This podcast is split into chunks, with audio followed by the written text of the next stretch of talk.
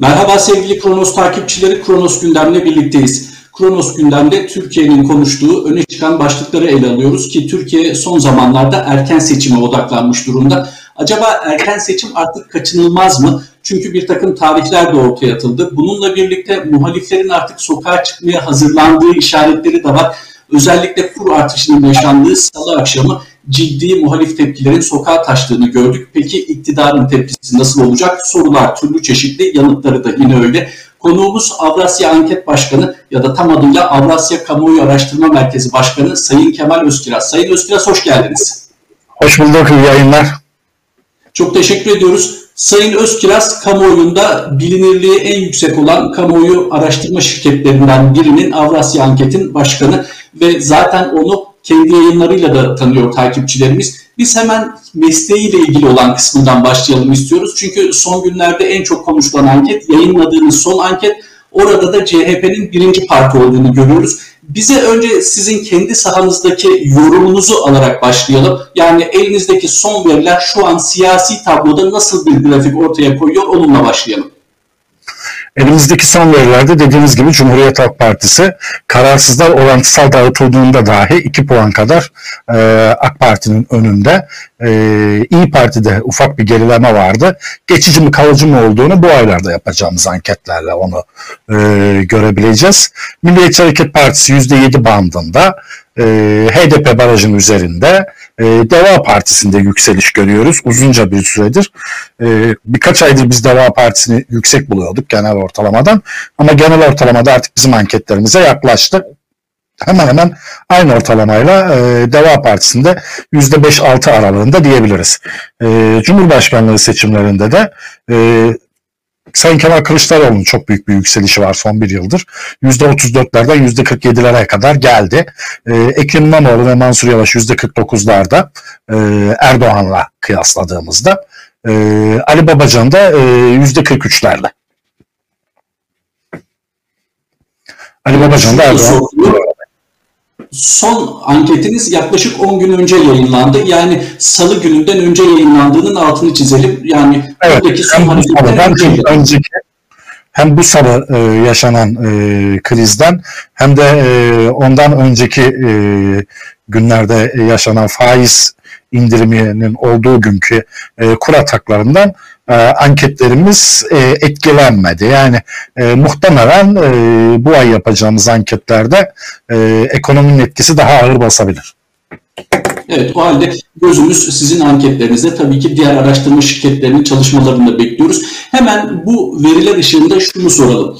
Malum kur hareketi ortada. Türk lirası ciddi bir değer kaybına uğradı. Bununla birlikte sıralar uzayıp gidiyor. Sadece işte 70'lerde yaşanan kuyruklara gönderme yapılacak durumda değil. Artık ürün sıkıntısı da var çok ciddi bir şekilde. Markette etiket değiştirmeye yetiştirilemiyor. Sosyal medyada espri konusu oldu. Bunları alt alta topladığınızda sadece bir muhalif olarak değil, bir kamuoyu araştırma şirketi başkanı olarak da erken seçim görüyor musunuz? Valla normalde bunların hepsi halkın zorlamasıyla erken seçime götürürdü bir iktidarı. Fakat bu oy oranlarıyla erken seçime gitmeye cesaret edebileceklerini zannetmiyorum. Mümkün olduğu kadar bu işi ertelemeye çalışacaklar. Allah kerim deyip bundan sonraki seçimlere kadar ekonominin düzelmesini umacaklar. Yalnız burada iki konu var. Birincisi şu andaki iktidar aslında bir azınlık hükümeti. Yani MHP bu iktidarın arkasında devam edecek mi? MHP bu iktidarla iktidara desteğini sürdürecek mi? Bu önemli bir konu. Buradan MHP desteğini çekerse bir erken seçime mecbur kalırlar. İkincisi bu kış aylarındaki yaşanan zorluklardan sonra AK Parti milletvekillerinin bir kısmı belki de tekrar seçilemeyeceğiz endişesiyle partilerinden ayrılabilirler. Ancak böyle bir seçim olur. Erdoğan'ın gönül rızasıyla bir erken seçime gideceğini zannetmiyorum. Çünkü bu oy oranlarıyla erken seçim onlar için siyasi intihar olur. Özellikle Adalet ve Kalkınma Partisi'nden ayrılacak isimler olduğu epeydir söyleniyor. Bunu Deva Partisi'nden ve Gelecek Partisi'nde siyaset yapan kimi isimlerden de duyduk. Sizlerden de daha önce duyduk. Fakat şu gerçekçi mi? bir kere biliyoruz ki Adalet ve Kalkınma Partisi'nde siyaset yapan, milletvekili düzeninde siyaset yapan isimlerin orada bulunma sebepleri sadece siyasi değil. Yani özellikle Cumhurbaşkanı Erdoğan'ın onlarla kurduğu ilişki, onların bir takım parasal ilişkileri akla ister istemez şu soruyu getiriyor. O kadar kolay mı Adalet ve Kalkınma Partisi'nden istifa etmek? Şöyle, kazanması muhtemel bir AKP'den istifa etmek çok zor. Ama kaybetmesi kesin bir AKP'den istifa etmek o kadar zor olmaz. Fakat dediğiniz gibi bu hep konuşuluyor. Bu Abdülhatif Şener parti kurduğunda da çok konuşuldu. Abdullah Gül Cumhurbaşkanlığından ayrıldığında da çok konuşuldu. Şimdi Ali Babacan ve Ahmet Davutoğlu parti kurarken de çok konuşuldu. Bunların hiçbiri olmadı. Çünkü AK Parti milletvekillerinde kaybedeceklerine dair bir endişe yoktu. Şimdi öyle bir endişe var AK Parti milletvekillerinde. Bu endişe kesin bir kanaate dönüşürse ayrılma olur, yoksa olmaz. Bu endişeyi destekleyen aslında bir yerde muhalefetin de çıkışı. En son İyi Parti'nin Denizli'de düzenlediği miting, hani mitingleri başlattı diyebilir miyiz? Birinci sorumuz bu. Ardından bu mitinglere acaba halk da protesto gösterileriyle destek verecek mi? Çünkü bir takım endişeler de var. Buradan devam edelim. Şöyle, halk protesto gösterilerine çok rağbet etmiyor. Şöyle bir durum var. İki endişe de haklı. Bir tanesi şu: biz sokağa çıkarsak AKP bunu provoke eder ve kendi seçmenini konsolide eder. Burada bir haklılık payı var. Bir görüşte şu: biz hep böyle düşünüp sokağa çıkmadığımızda AKP istediği gibi at koşturabiliyor. O yüzden artık tepkimizi göstermemiz lazım. Bu da doğru. Bunun orta yolu nedir esasen? Kontrolsüz protestolar, yani provoke edilmeye açık protestolar yerine muhalefet partilerinin öncülüğünde protestolar ve mitingler daha makul. O yüzden de zannediyorum İyi Parti ve CHP miting programını artıracak. Çünkü İyi Parti ve CHP bir yandan siyasetin sokakta olmasını istiyor. Bir yandan da onlar bahsettiğim endişeyi duyuyor. Örneğin AKP iki tane provokatöre bir halk otobüsünü yaktırır. İşte bir bankaya molotof attırır. Bakın bunlar terörist deyip kendi kitlesini konsolide edebilir endişesi bence var muhalefette. Böyle bir endişe var. Çok haksız da görmüyorum. Vatandaş zaten bilenmiş durumda. Her şey sokağa çıkıp eylem yapmaktan da ibaret değil. Bu seçimi de AKP'ye sokağa çıkabilecek vatandaşlar değil, sokağa çıkmayan vatandaşlar kaybettirecek. Yani o sessiz çoğunluk kaybettirecek. O yüzden ben protesto gösterilerini çok önemsemiyorum açıkçası. Yani siyasette muhalefetin kazanmasını sağlayacak şey sokak protestoları değil. Muhalefet şu anda zaten kazanıyor. Sakin kalan bu işi önde götürecek gibi gözüküyor. Tıpkı İstanbul seçimleri gibi. Sakin kalan taraf Ekrem İmamoğlu'ydu. Kazandı. Sürekli provoke eden taraf öbür taraftı. Sürekli kavgacı gözüken taraf öbür taraftı. Hakaret eden, aşağılayan taraf öbür taraftı. Onlar kaybettiler. Ekrem İmamoğlu'nu her gittiği yerde protesto ediyorlardı. Ekrem İmamoğlu sakin kaldı. Aynı şekilde Mansur Yavaş'ı sürekli olarak tahrik ediyorlardı, protesto ediyorlardı. Mansur Yavaş kazandı. Yani seçmen kafaya bir kere iktidarı değiştirmeyi koyduysa o protestolara çok da ihtiyaç olmadan da değişebiliyor.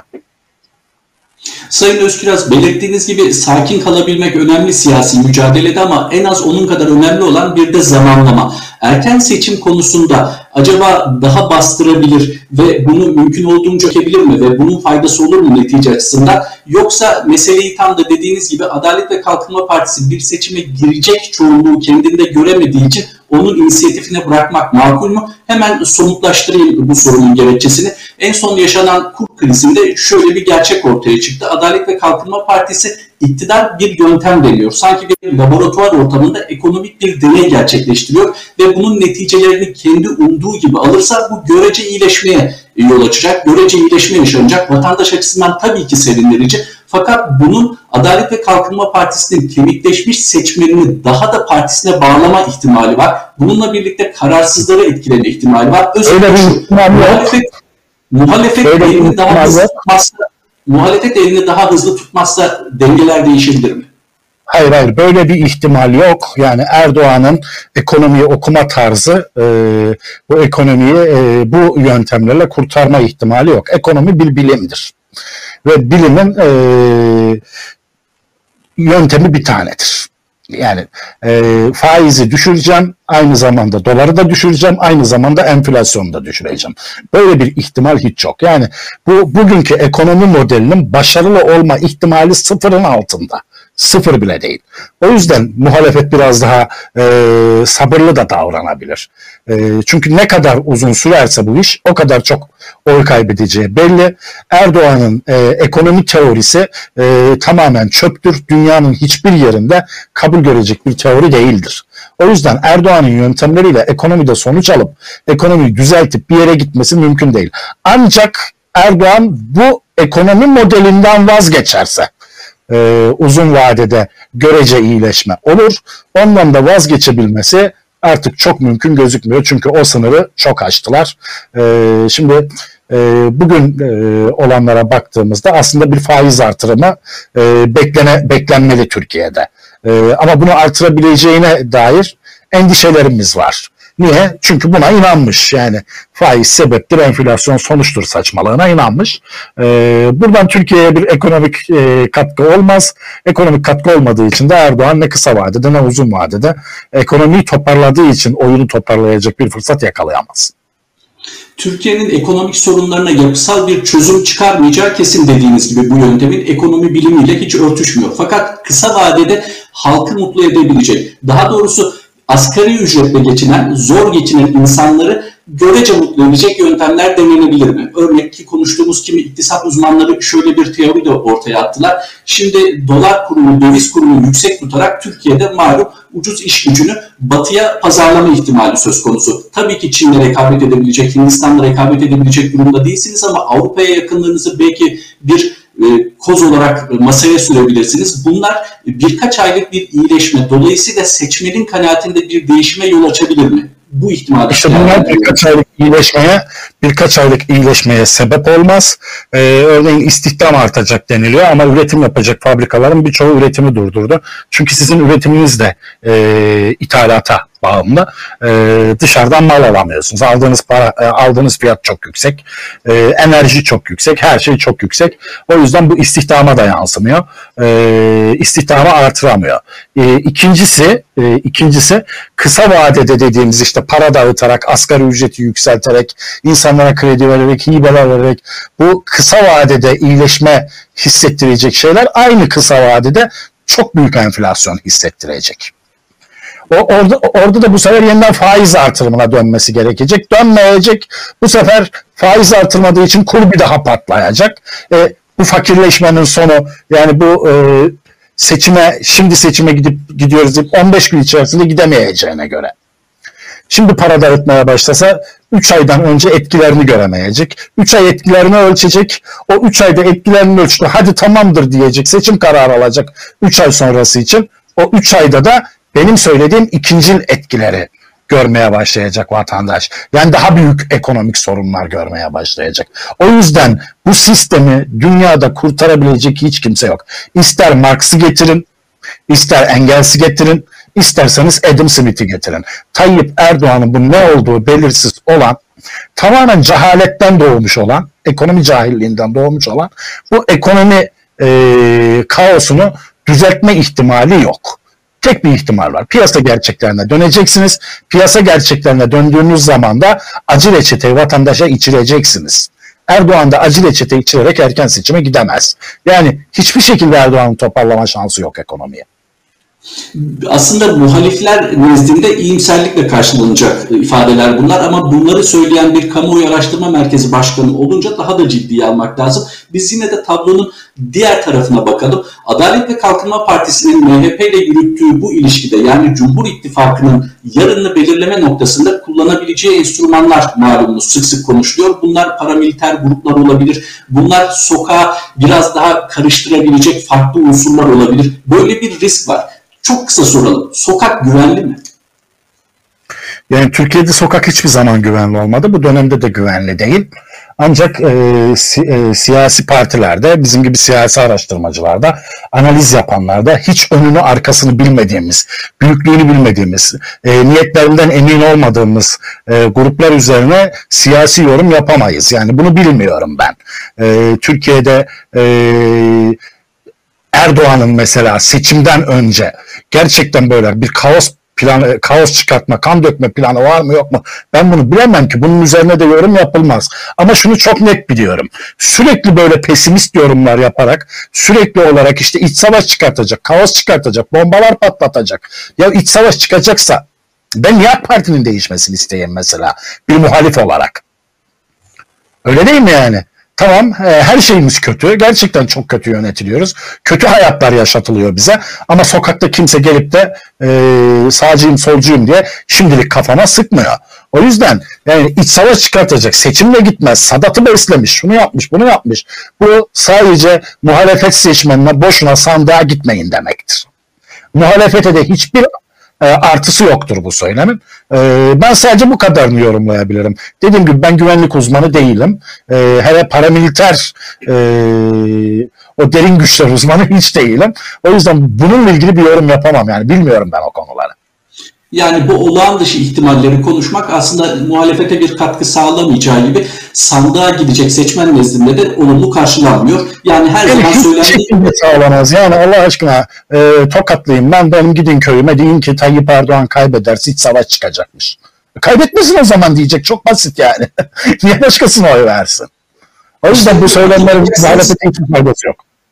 2015'teki Haziran seçiminden Kasım'a kadar olan süredeki tehlikeyi yine akla getiriyor aslında. Yani bir şekilde terörize edilecek bir ortam doğarsa yani yine bu bunu geçmişte oldu, evet, ama bu gelecekte de olur diye konuşmanın bir faydası yok. Çünkü biz konuştuğumuz zaman olacaksa olmayacak değil. Olacaksa bu gene olacak. Ve bunu engellemek muhalefetin elinde değil. Bunu engellemek medyanın elinde değil. Basın kuruluşlarının elinde değil. Bunu engellemek hiç kimsenin elinde değil. Bunu yapacaklarsa zaten yapacaklar. Yani biz konuştuğumuz zaman yapılmayacak değil. O yüzden bir anlamı yok. Çok anlamsız bir konu yani bu. Siyaset değerlendirmesi açısından anlamsız bir konu. Peki bu olağan dışı ihtimali kenara bırakarak olağan ihtimallere odaklanalım. O da Millet İttifakı. Millet İttifakı hali hazırda 4 partiyle yoluna devam ediyor ama DEVA ve Gelecek Partisi'yle de görüşmeler sürüyor bir tarafta. Siz bu seçim takvimi hızlanırsa eğer Millet İttifakı'nın genişleyeceğini düşünüyor musunuz? %100 genişleyecek. En az 6 parti olacak bence. DEVA ve Gelecek Partisi benim kesin gördüğüm partiler, katılması kesin gördüğüm partiler. Onun haricinde Memleket Partisi katılabilir. Onun haricinde TİP hep HDP ittifakında anılıyor ama TİP bu ittifakın içerisinde olabilir. Böyle ihtimaller var. Hatta Büyük Birlik Partisi, DSP gibi partiler bile Millet İttifakı'na katılabilir. Millet İttifakı'ndan en az 6-7 partiyle seçime gireceğini düşünüyorum. Sözünü ettiğiniz 3. yol konuşuluyor. HDP'nin de dahil olduğu bir sol blok ihtimali konuşuluyor. Siz bunu ihtimal görüyor musunuz? HDP'nin bir şekilde mevcut Millet İttifakı'na doğrudan eklemlenemeyeceğini görüyoruz. Hani bir takım çekinceleri var her iki tarafında. Daha doğrusu evet. CHP tabanının ve İyi Parti tabanının bir takım çekinceleri var. HDP ile birlikte ezilenlerin Sosyalist Partisi ve Türkiye İşçi Partisi'nin bir sol blok oluşturma ihtimali var. Ama siz TİP'in Millet İttifakı'na katılabileceği yorumunda bulundunuz. Bu bir yorum mu yoksa bu öngörü bir veriye, bir bilgiye dayanıyor mu? Öyle değil. Yani bu bildiğim bir şey olduğundan söylemiyorum. Şunu söylüyorum. Belki HDP 3. yol ittifakını denemez. Belki TİP orada girmek istemez. Bilemiyoruz yani. Bunu tamamen örnek olarak söyledim. Yani TİP Millet İttifakı'na katılacak diye bir iddiam yok benim. Evet. Mecliste bulunan bir parti olduğu için söyledim yani. Güncel bir konu olduğu için özellikle sormak isterim. Malum Genco Erkal hakim karşısına çıktı. Cumhurbaşkanına hakaret ki Genco Erkal yıllarını tiyatroya vermiş. 80 küsur yaşında bir sanatçı ve diploma söz konusuydu. Burada Genco Erkal'ın yargılanmasından hareketle ki altını çizelim kendisi duruşmada biz bu diplomayı hala görmek istiyoruz ifadesini kullandı. Kişisel olarak da merakım şu, neden muhalefet bu kadar ısrarcı değil diploma konusunda? bir şehir efsanesi gibi CHP'nin bu konuda bir girişimde bulunduğu ve daha sonra mahkemenin bu konu gündeme gelmesin, mahkemede bu konu gündeme gelmesin diye Sayın Erdoğan'ın avukatlarının davayı geri çektiği şeklinde bir duyum vardı. Bunu teyit edebiliyor muyuz? Başka bir konu. Neden acaba diploma gibi çok kritik bir konu muhalefet tarafından sonuçlandırılmıyor? Onu dava meselesini bilmiyorum açıkçası. Ama diploma meselesiyle ilgili muhalefetin bunu ana gündem yapmama sebebi geçmişte ana gündem olduğunda bu konunun muhalefete yaramıyor olması. O dönemde bizim anketlerimizde de vardı. Özellikle sağ seçmenler, özellikle kırsal seçmenler diplomasız dediğiniz zaman, Cumhurbaşkanı'nın diploması yok dediğiniz zaman benim de yok ne olmuş diyor ve kendisini aşağılanmış hissediyor. Çok saçma ama bu böyle maalesef. Yani buradaki seçmen böyle. Seçmeni değiştiremeyeceğinize göre sonuç alamadığınız argümanı kullanmayı bırakmanız gerekir. O yüzden muhalefet bu diploma konusunda artık çok üstüne gitmiyor. Dediğim gibi çok net veriler vardı elimizde. Türkiye'de üniversite mezuniyet oranı hala %10'ların çok az üzerinde ve siz Cumhurbaşkanı diplomasız dediğinizde kendisi de üniversite mezunu olmayan seçmenler, özellikle de muhafazakar seçmenler kendilerini aşağılanmış hissediyorlar. Çünkü onlar eğer halk seçtiyse diploması olsa da yönetir, olmasa da yönetir gibi saçma bir mantığa inanmış durumdalar. Biraz da kendilerini dediğim gibi onun yerine koyuyorlar. Ne olmuş diploması yoksa diploması olmayan adam değil mi diyorlar. İşin özü bu. O yüzden muhalefetin bu argümanı çok kullanmasının bir anlamı da yok. Faydalı da değil. Aslında siyaset bilimini biraz aralarsak burada yine iktidarın eleştirildiği konu gündeme geliyor. Popüler bir yöntemle bir şekilde iktidarını sürdürme çabası var. Bu açıdan eleştiriliyor. Yani tamamen halk nezdindeki popülaritesine dayanarak sürdürüyor mevcut politikalarını. Evet. Muhalefet de buradan hareketle eğer bu konunun üzerine gitmeyecekse şu suratla geliyor. Diploma konusu aslında siyasete etkisinin dışında hukuki neticesi olan bir konu. Evet, bu yüzden Cumhuriyet Halk Partisi de muhalefette muhtemelen diploma meselesini seçimden sonra gündeme getirecek. Yani bu seçim kazanıldıktan sonra konuşulması gereken konu.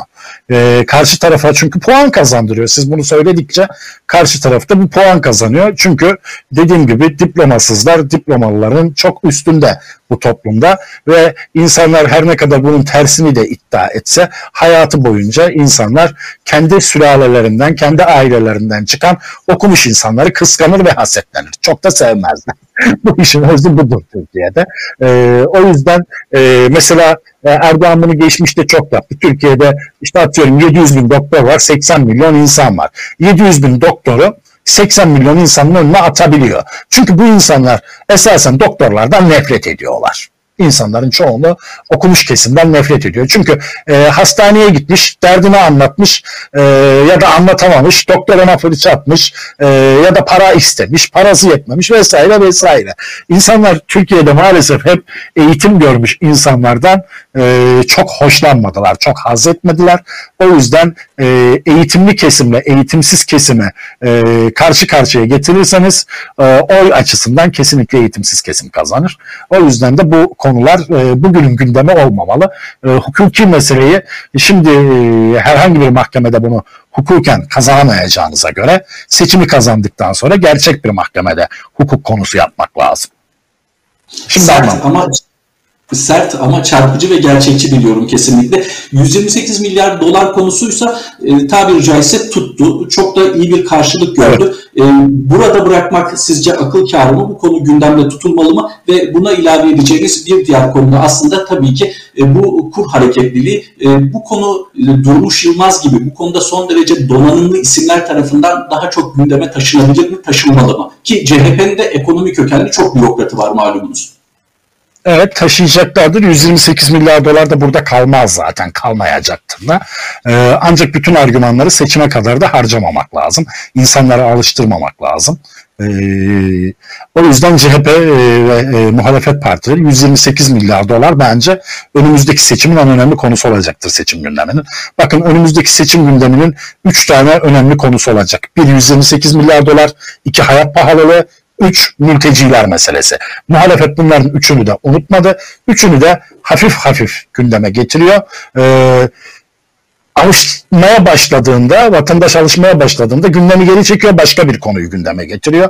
Bu açıdan gündem belirleme ve gündem üretme gücü tamamen muhalefetin eline geçmiş durumda. Bence muhalefet Türkiye'de son 40 yıldır hiç olmadığı kadar başarılı ve senkronize gidiyor. Birbirlerine gerçekten çok iyi ayak uyduruyorlar. Birbirleriyle en azından kavga etmiyorlar. Birbirlerine ters gelecek argümanlarını geriye çektiler, kullanmıyorlar. O yüzden ben çok umutluyum. Bu seçim dönemi muhalefet bu halde giderse, hata yapmadan sadece bu ayarda bile gitse bence seçimi çok çok farklı kazanacak. Durmuş Yılmaz gibi isimler dediğiniz gibi çok önemli isimler.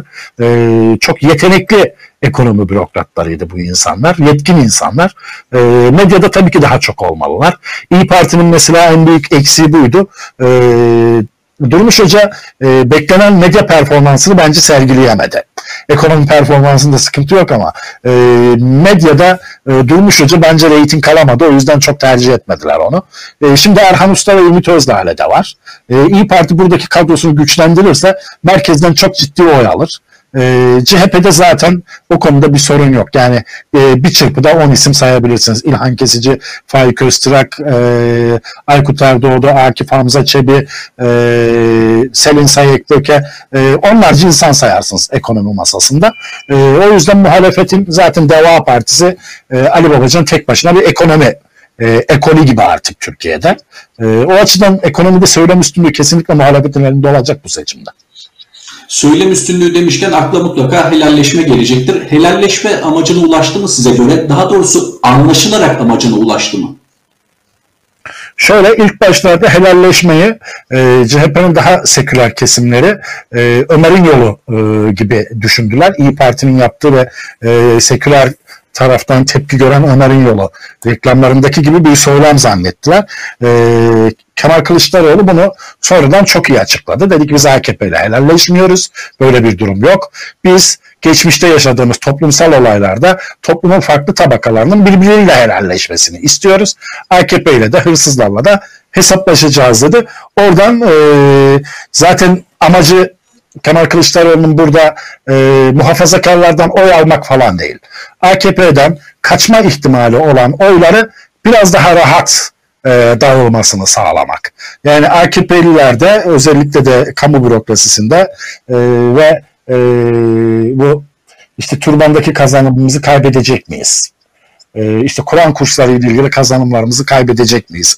Endişesi taşıyan ama AKP'den de memnun olmayan bir seçmen grubuna hayır biz sizinle bir hesaplaşmamız olmayacak.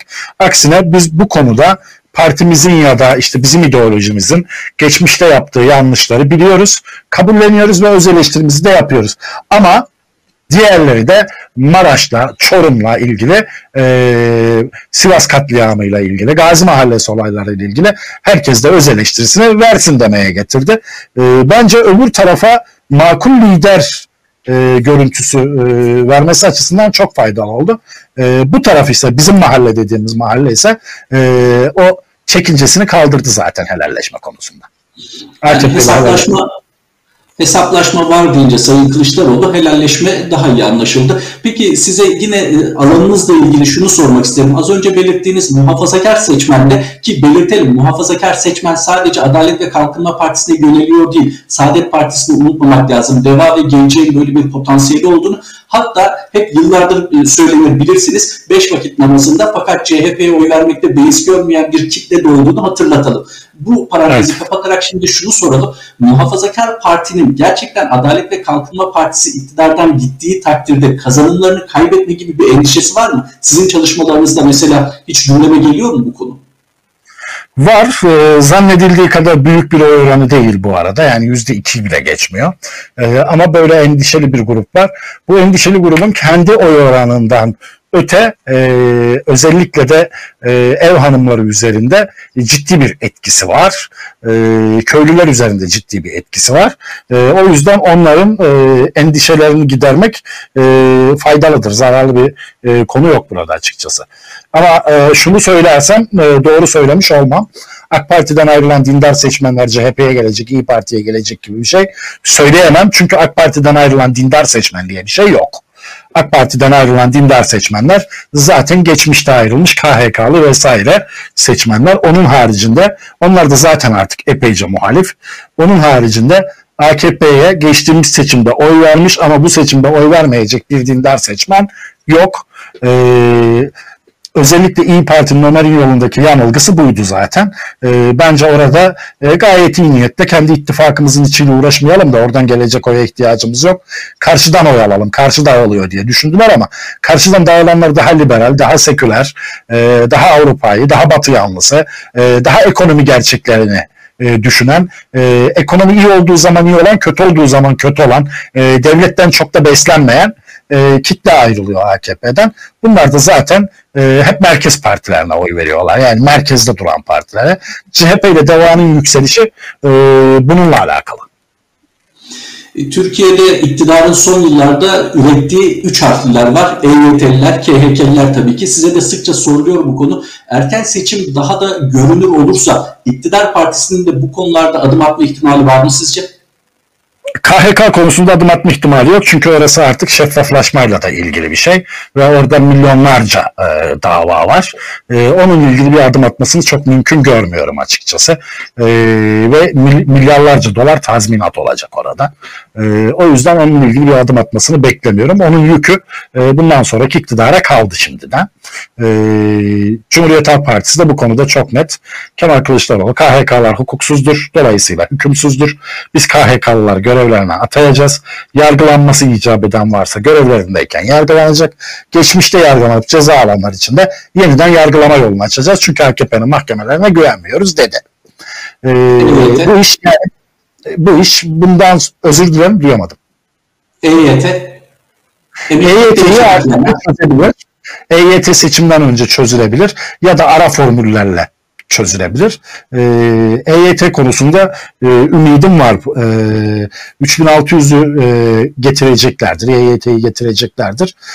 Hani kazanırsak kazanmamıza fayda sağlar. Kaybedersek nasıl olsa bunların bütün yükü bundan sonraki iktidara biner mantığıyla getirirler. Ama KHK meselesi AKP için hayat memat meselesi, bunu getiremez. Son olarak algı konusunu soralım. Sebebi de şu, malumunuz kamuoyu araştırma şirketleri yaptıkları anket çalışmalarında bazen siyasi partilerle işbirliği yapıyorlar. Hatta daha doğrusu siyasi partilerin siparişleriyle de bu işleri yapıyorlar. Fakat sizin açıklamanızdan ben biliyorum ki Avrasya Kamuoyu Araştırma Merkezi'nin böyle bir çalışması yok. Hatta reddettiğini biliyoruz. Dolayısıyla bu mesleki deneyiminize dönük bir soru olacak. Algı konusunda Adalet ve Kalkınma Partisi'nin çok ciddi artıları var. Çünkü medyanın büyük kısmında malumunuz söz sahibi, doğrudan söz sahibi olmanın yanı sıra bir takım etki elemanları da var. Muhalif diyebileceğimiz medya içerisinde dahi. Somut bir örnek verelim. Birleşik Arap Emirlikleri Veliaht Prensi Türkiye'yi ziyaret etti. Birleşik Arap Emirlikleri ile ilgili daha önce malumunuz 15 Temmuz'un finansörü olmakla suçlanmadan tutun da peygambere hakaret etme gibi iktidara yakın medyadan bir takım suçlamalar vardı. Fakat çok enteresan, son günlerde, daha doğrusu son 2 günde Birleşik Arap Emirlikleri şeklinde değil de Abu Dhabi şeklinde, yani bu emirliğin 7 şehrinden biri olan Abu Dhabi şeklinde ifade edilmeye başlandı. Acaba burada iktidara yakın medya yine bir algı çalışması yaparak Birleşik Arap Emirlikleri'ni kendi seçmenine unutturmak mı istiyor? Abu Dhabi ile muhatap oluyoruz. Böyle bir algıya mı oynuyor?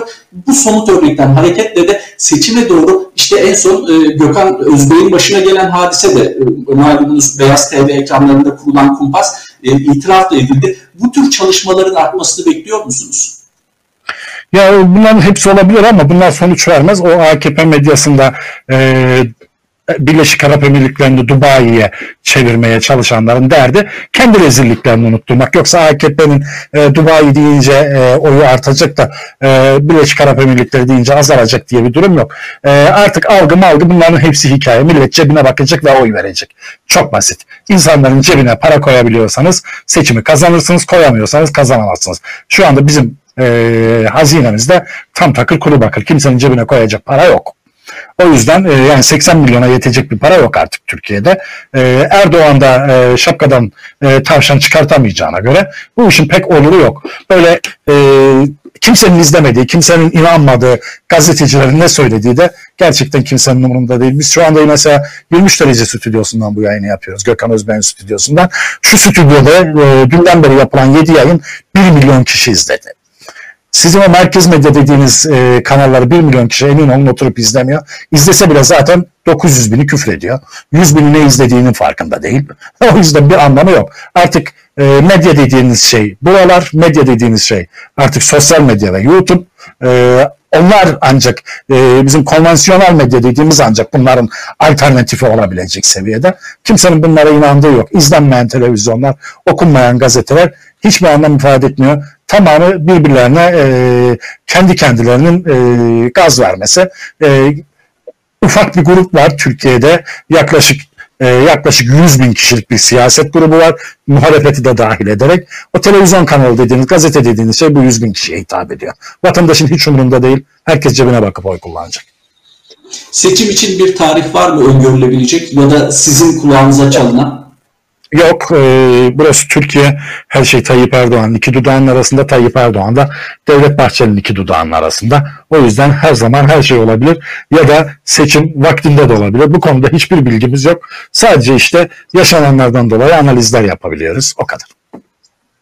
Peki Sayın Özkiraz, çok teşekkür ediyoruz. Çalışmalarınızda kolaylıklar diliyoruz. Ben teşekkür ederim. İyi yayınlar. Hoşçakalın. Sevgili Kronos takipçileri, Kronos gündemde konuğumuz Avrasya Kamuoyu Araştırmaları Merkezi Başkanı Sayın Kemal Özkiraz'da erken seçim ihtimalini konuştuk. Bununla birlikte erken seçim ihtimalini güçlendiren bir takım güncel gelişmeleri de değerlendirdi kendisi. Kronos gündemde buluşalım tekrar. Hoşçakalın.